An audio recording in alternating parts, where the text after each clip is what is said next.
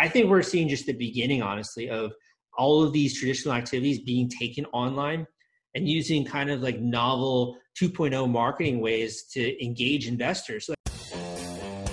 Hello, and welcome to Pillars of Wealth Creation, where we talk about creating financial success with a special focus on business and real estate. I'm your host, Todd Dexheimer. Now, let's get to it. Hello, and welcome back to Pillars of Wealth Creation. I'm excited to have Salvador Briggman on. Salvador, how are you doing today? Good. How you doing?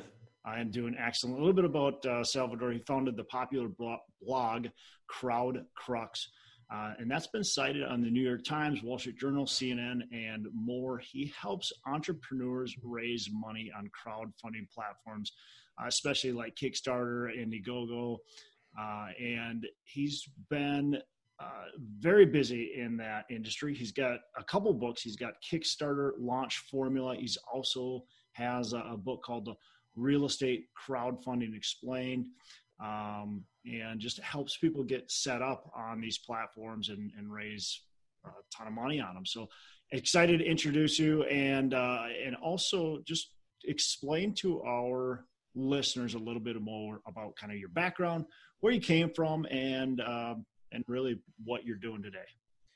Yeah, sure. I mean, um, well, thank you for having me on. I I got into the industry in 2012, so this is right around when Kickstarter was starting to become more popular. And um, you know, I was kind of wondering, like everyone, like how is it that these people are getting funding? There was at one point in time when there was like this potato salad Kickstarter campaign. This guy raised 50 grand just to make potato salad. I'm like, how's this guy? How's this happening? You know? So I started to research it myself. Um, I did like a mini econ thesis on it when I was in college, and then I started a blog on the topic, and that kind of grew over time. Um, I started to explore some other areas of crowdfunding, like real estate crowdfunding, equity crowdfunding, charitable donations, nonprofits, and I just kind of realized like there's whole untapped industry out there when people are trying to figure out how to raise money and they don't know how to do it. So you know that kind of led to a lot of stuff like the YouTube channel um, I do a podcast where I bring on uh, individual entrepreneurs, creative types that have raised money, you know, million dollars, 500K, sometimes like 50K. And I really just try to understand like what's happening behind the scenes and kind of deliver that, that information to people out there. Awesome. Awesome. So, so what is happening behind the scenes? Like what, what are some of the things that you're seeing that people that are successful do? Yeah, I mean, well, Kickstarter is so different than a lot of other platforms. So you've never heard about it before. It's kind of a little bit like Amazon, but think of it as when you're going and browsing on Kickstarter, every um, campaign that you support or every item that you pre-order, you're basically backing an inventor or someone who's like just now creating this new product and trying to get it out there into the marketplace. You're not going to get it until like three months down the line, maybe five months down the line, right? So it's a little bit different in that way um, when it comes to backers and when it comes to creators. I mean, we're just seeing so many individual small teams raise money on the platform, like board games, gadgets, and gizmos. You know, one of the recent ones uh, this past month was Frosthaven. I don't know if you heard about that one. This raised $12 million for a board game, a tabletop wow. game on Kickstarter, which is wow. pretty insane. Yeah. So we have a lot of technology gadgets and gizmos, design products, fashion items, um, board games, tabletops, card games, etc.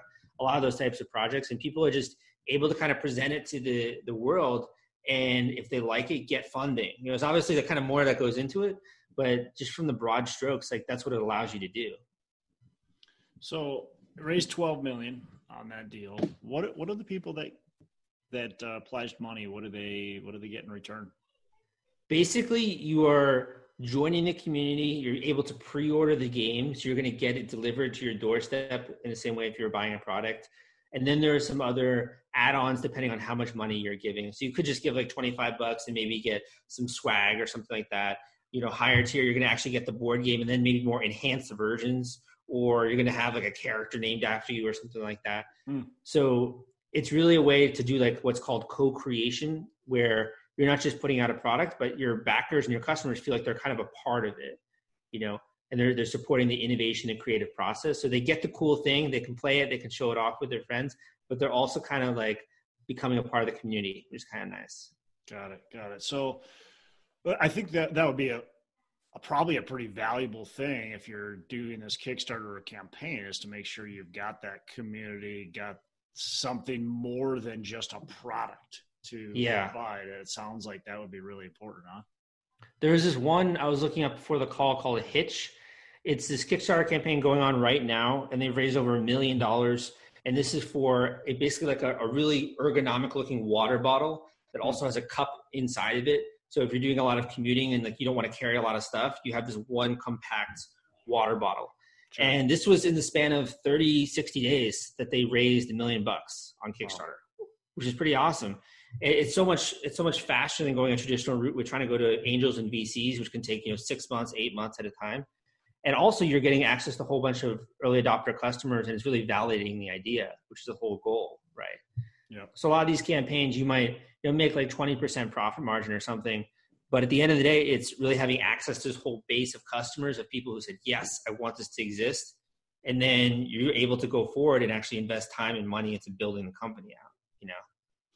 Correct me if I'm wrong, but with like a Kickstarter, Indiegogo, you're not giving shares of your company. You're not giving away profits, interest, uh, anything like that. You're raising the money. Basically, the money's essentially interest free, right? Yeah, you're you're not the only obligation you have is to deliver on the promises you make and the rewards yeah. that you promise. So yeah. you're not get, giving away any shares of the company this can kind of upset some people. Like when Oculus Rift first became a thing, they raised I think like two million on Kickstarter. Then they sold to Facebook for like a couple hundred million or something like that. Um, and a lot of people were kind of angry because you know they wish they had owned a portion of the company. But now other solutions exist where you can do what's called equity crowdfunding, where as an investor you can own actually a part of the company. It's like Kickstarter for equity. So now that also exists. You know, back in the day it didn't. Um, is that now like there are more ways to do that? Is that on Kickstarter's website as well? Or no, no, no, no. Platforms. Different platforms like yeah. WeFunder is a big platform in that industry. Start Engine, that's a big platform. Um, Seed Invest, those are another one. So that that gets a little. It's a very different than a Kickstarter campaign, yeah. but just the option is out there. Sure. When when you're going, okay, they raised twelve million dollars for this board game. They, they're giving away some games let's say I gave $25 um, and I got the board game. Like, am I getting a discount on the game? Am I paying more for the game?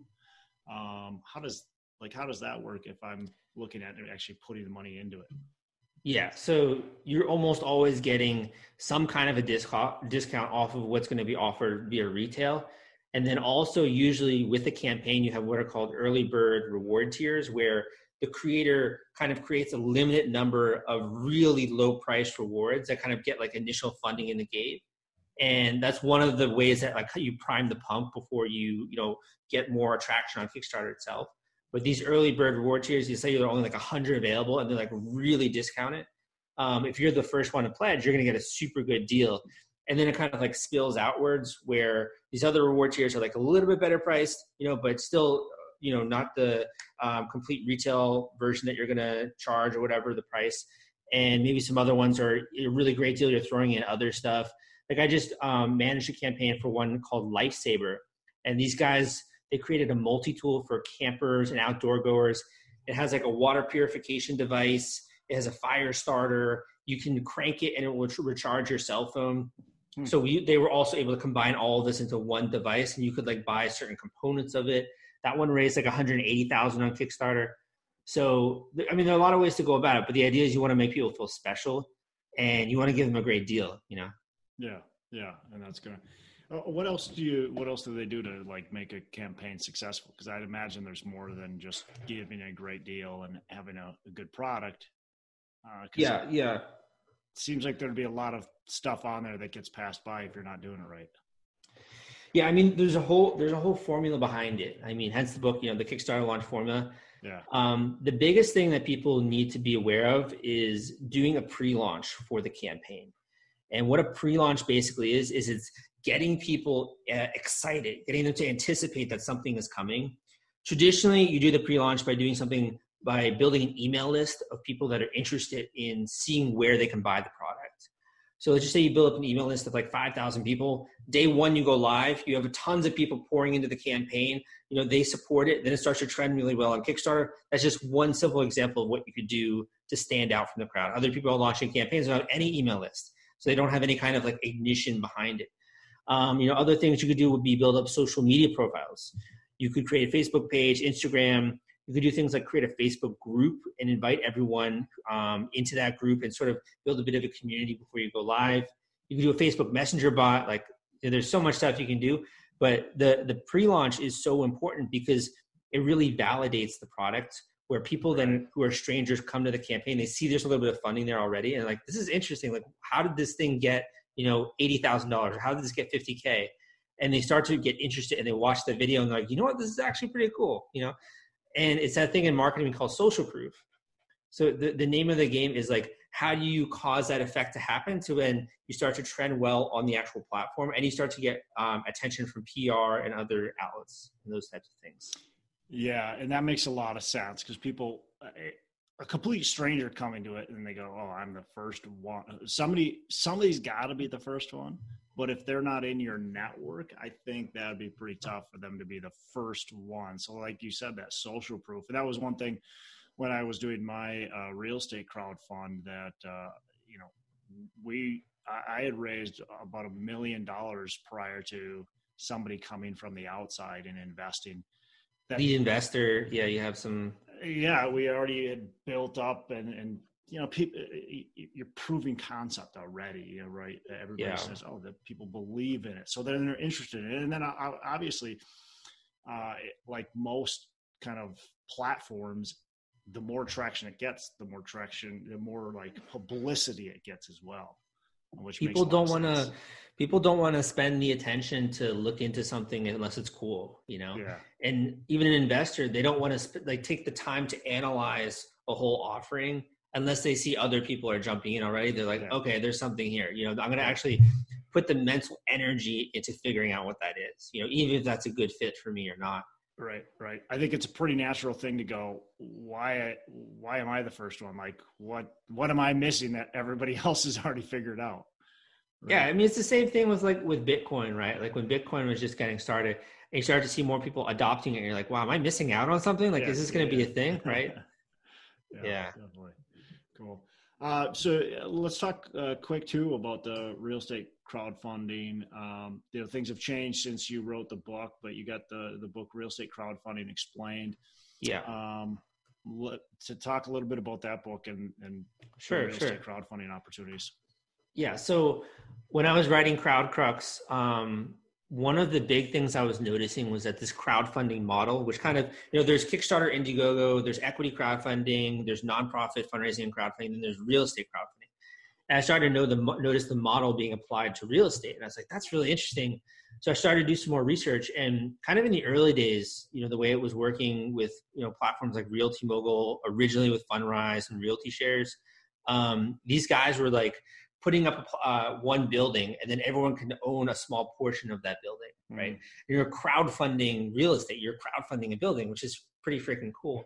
So you can have a bunch of investors investing a small amount of money versus just a few investors investing a lot of money, which is kind of how it's traditionally done. Yeah. So you could have people just putting in, you know, like ten thousand dollars or five k versus having to put in like hundred thousand dollars in order to become a part of a deal, which I thought was like pretty pretty innovative.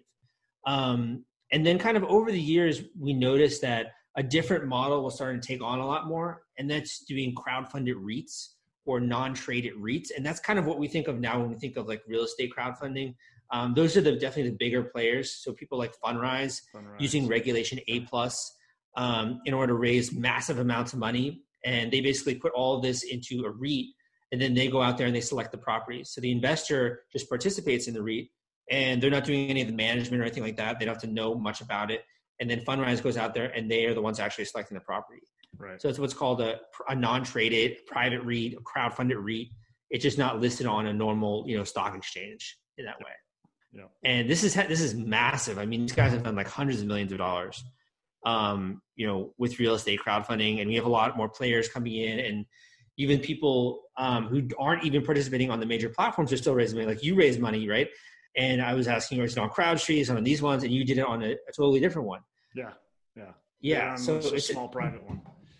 Yeah, yeah. And the cool thing is like it's, it's really just taking something that exists already in the real world and putting it online, right? Yeah.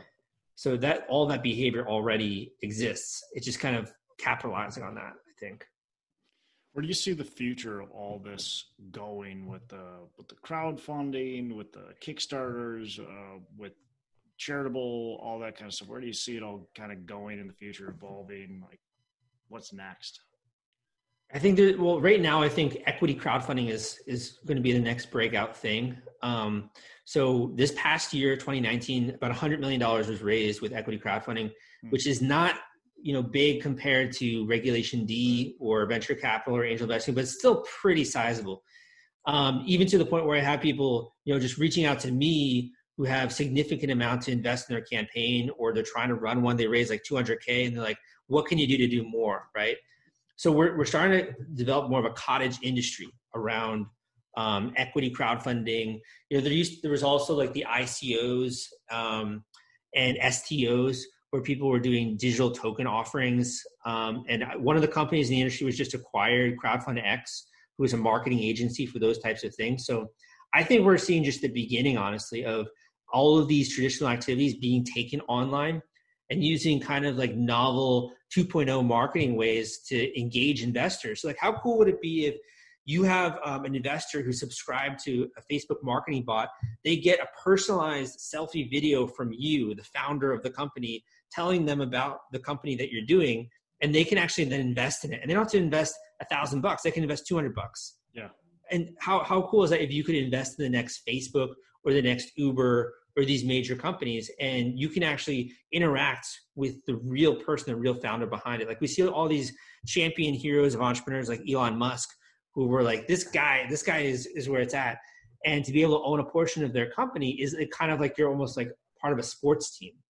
I had a guy on my show um, two days back who's doing an equity crowdfunding campaign um, for a sports team and he's you know traditionally like rich people own a, a sports team. He's he's crowdfunding it and individuals are actually to, able to own a portion of the soccer team. And, and they're in the united states which is you know hmm. soccer isn't as big of a thing here.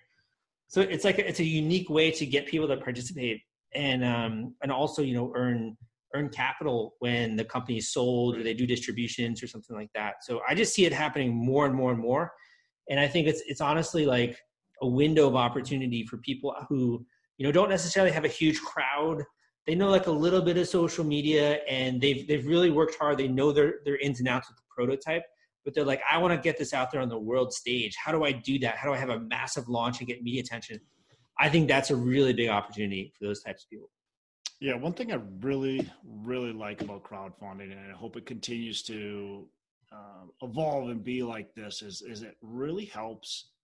It really helps the like just everybody, right? It, where before it evens the playing field before like you had to know people you had to be able to get in front of the the right investors um you know now you can go to the crowd and the crowd can decide if your product is good or not. So also you have to be you have to have a good product but you have to be very good at you have to do a good job at marketing.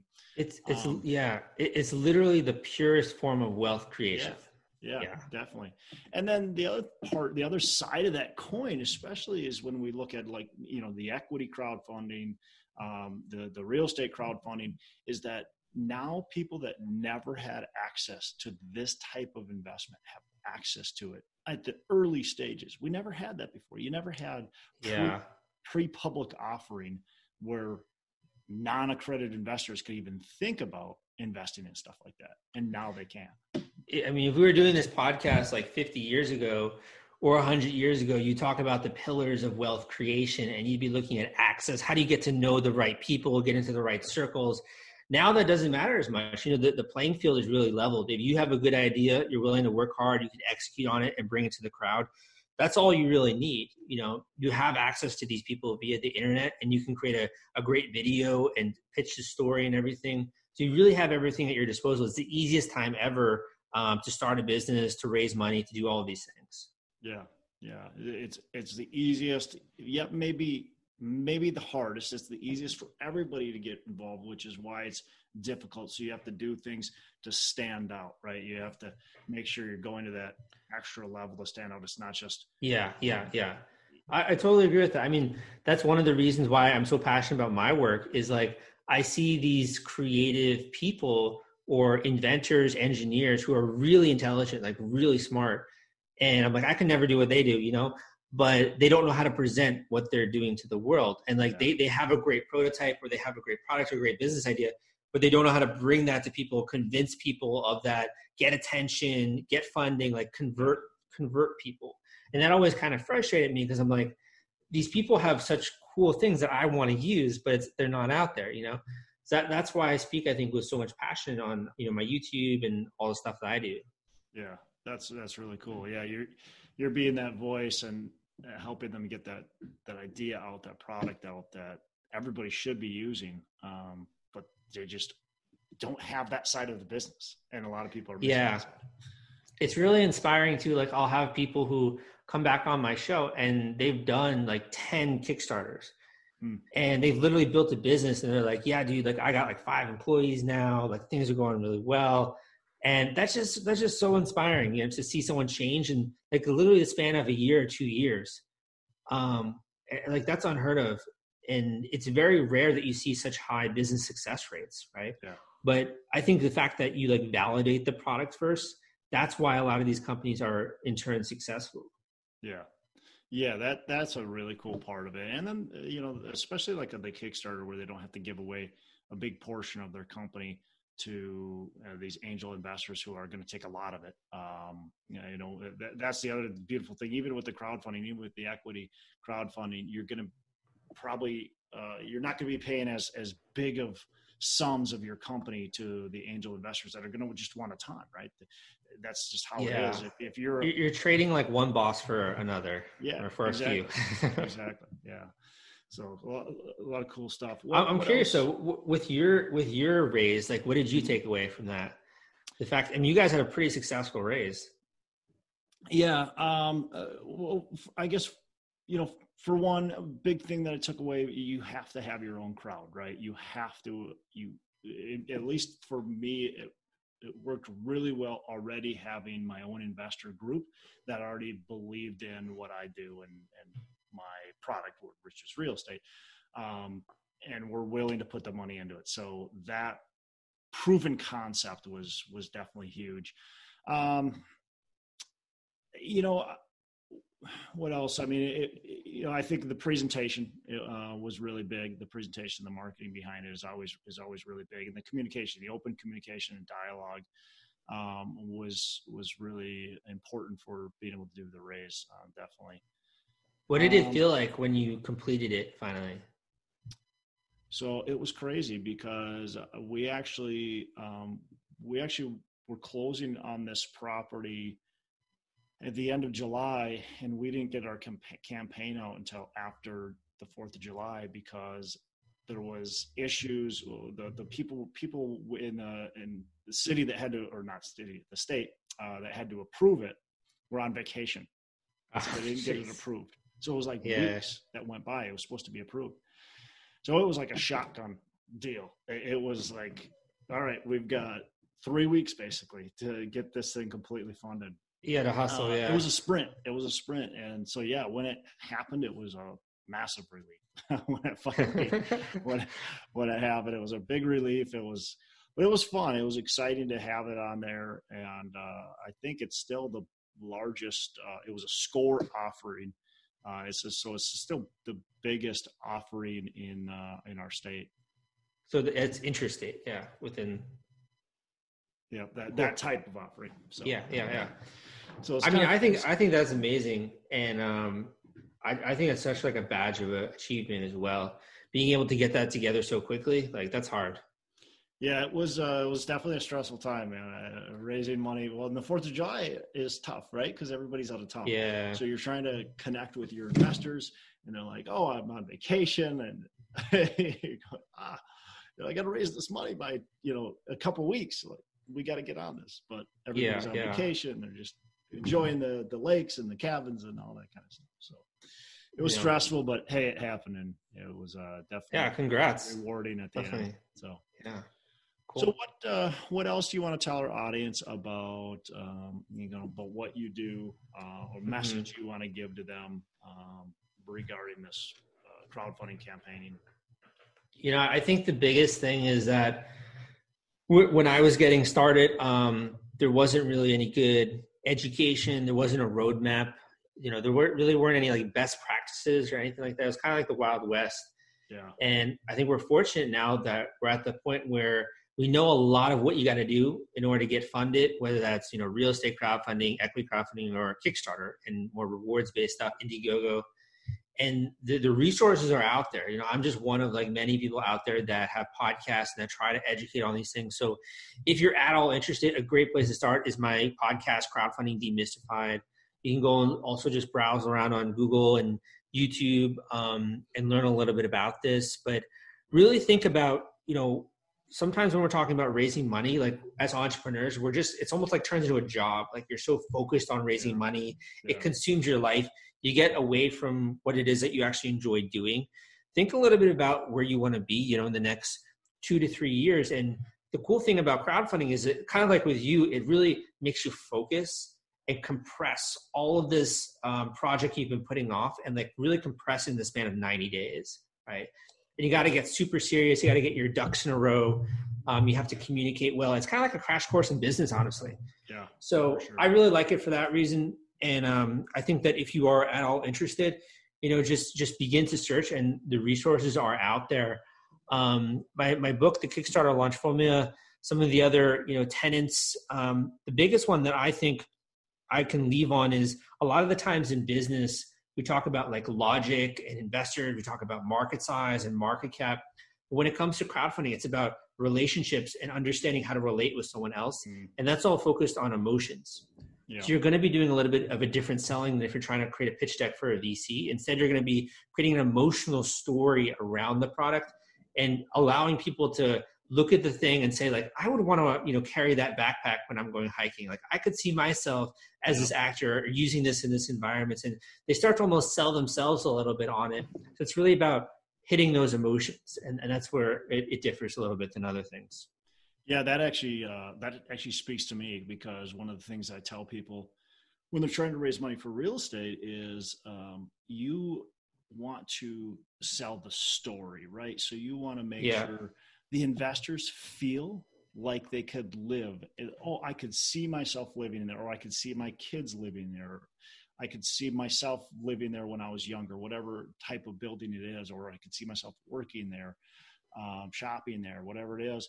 And then when you're telling that story of how you're transforming the property, they can go, "Oh, that's that's really the before and after." Yeah, yeah, and they can see it, they can feel it, and even though they've maybe never been there, but they've seen, they now they see the drone footage, they see the, you know, the the pictures and the videos and that type of stuff, and they go, "Oh, wow, I've, I've been to this property. And like they start said, to get excited. Yeah. Yeah. They get emotionally attached to it. And uh, same thing with the backpack. Oh, I can see myself wearing that backpack, hiking the mountains, you know, whatever it is.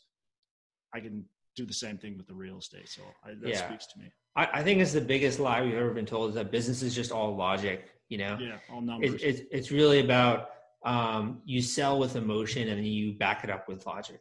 Yeah. You know, and that, that's really how it works.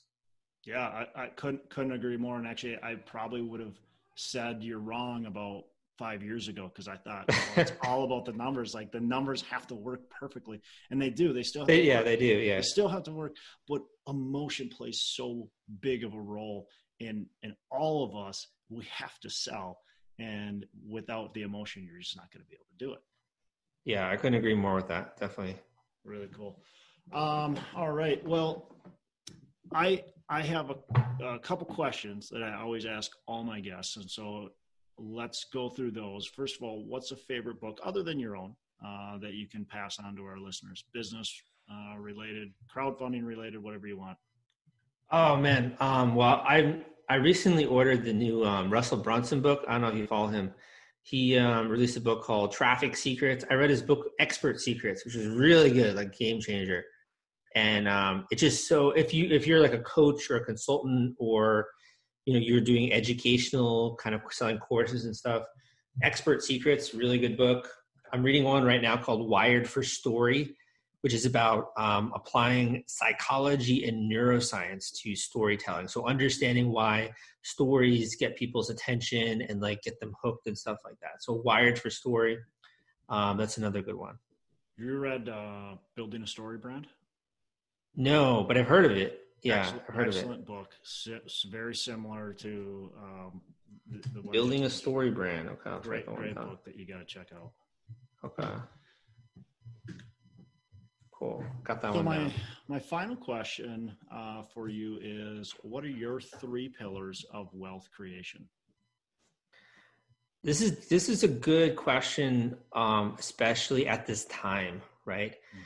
So I was traveling for I don't know, maybe like six months or so before this whole pandemic thing hit, and I was in the Philippines when it got locked down. And then I went back to New York, and then like there was a whole like almost lockdown there and stuff. And a lot of my friends have lost their jobs or they've been um, had their hours cut. And I think the great thing about being a business owner is like as long as you're willing to work really hard, you're never going to be without a job, and you don't make any stupid financial mistakes. You know, Yeah. uh, if you know how to sell, you know how to market, you know how to work hard, like that's always going to be available to you. So I think the first pillar of wealth creation is you got to create some kind of a business that brings money in, and then you kind of use that as a revenue source into some of your other activities, like you know investing in an index fund, buying real estate you know, doing other like experimental stuff like Bitcoin. Um, you know, there's a lot of ways you can grow grow money, but the biggest one is that you got to have some kind of income source that's independent from your job, Yep. because your job can come and go, and, but the business you're never going to be fired unless you make a really stupid like you know financial mistake. Yeah, unless you fire yourself. So that would be, I mean, that would be the first, yeah, fire yourself. Uh, that would be my first pillar. The, the other one I would say is having a place to put your money. And I kind of started to in, experience this problem maybe like two years ago where I was just kind of starting to save more and more. And I'm like, you know, I don't know what to do with this, right? Right. like should i be investing in the stock market should i be trying to you know just invest for retirement with a roth ira well that's going to be you know until i'm 65 so like why would i do that? How do i invest in my business and like invest in ads and stuff and grow my revenue? So i think the next pillar is knowing how to invest in that core business or knowing how to where, where to put that money um which is which is really important for growing it. You know and then finally i mean i think it's it's kind of difficult to to say but wealth comes from people Yeah. right Yeah. and having the right team around you whether that's accountants um, lawyers having people to help out in your business having people to help out in your investing or whatever like that really is what determines your wealth over time in my opinion it's having smart people and um, assembling like that dream team that's really where wealth is formed you look at anyone who's really successful like they're not super intelligent there are a lot of smarter people in the world but they have access to a lot of smart people on their team so knowing how to build that team i think is a, is a massive pillar Yeah, definitely. It could couldn't agree more. Uh, very good. I, I like it. Creating cash flowing business and, having a place to put your money, and then building the right team. All excellent. Uh, great stuff, Salvador. Appreciate you joining us on the show. Um, you've mentioned a few places where the listeners can reach you. What's the best place for our listeners to be able to reach you, uh, get to know a little bit more about you? Uh, yeah. So if you like podcasts, type in my name, Salvador Briggman, B R I G G M A N, in iTunes. You'll come. You'll find the crowdfunding demystified podcast. That's a good place to start. Um, if you like uh, audio, I also have the book, The Kickstarter Launch Formula, on Audible. So you can just search that on Audible, and that will come up. Those are two easy places. Awesome. awesome. Definitely. Thank you, man, for for having me stuff. on. Yeah. I really appreciate it. Definitely. Thanks for joining us. Appreciate it. Hey, thanks so much for listening. I appreciate you being a loyal listener. Say, I would love to have you go on to our Facebook page and subscribe. Uh, give us a thumbs up. Go on to iTunes or wherever you listen and give us a rating and review. Don't forget to subscribe.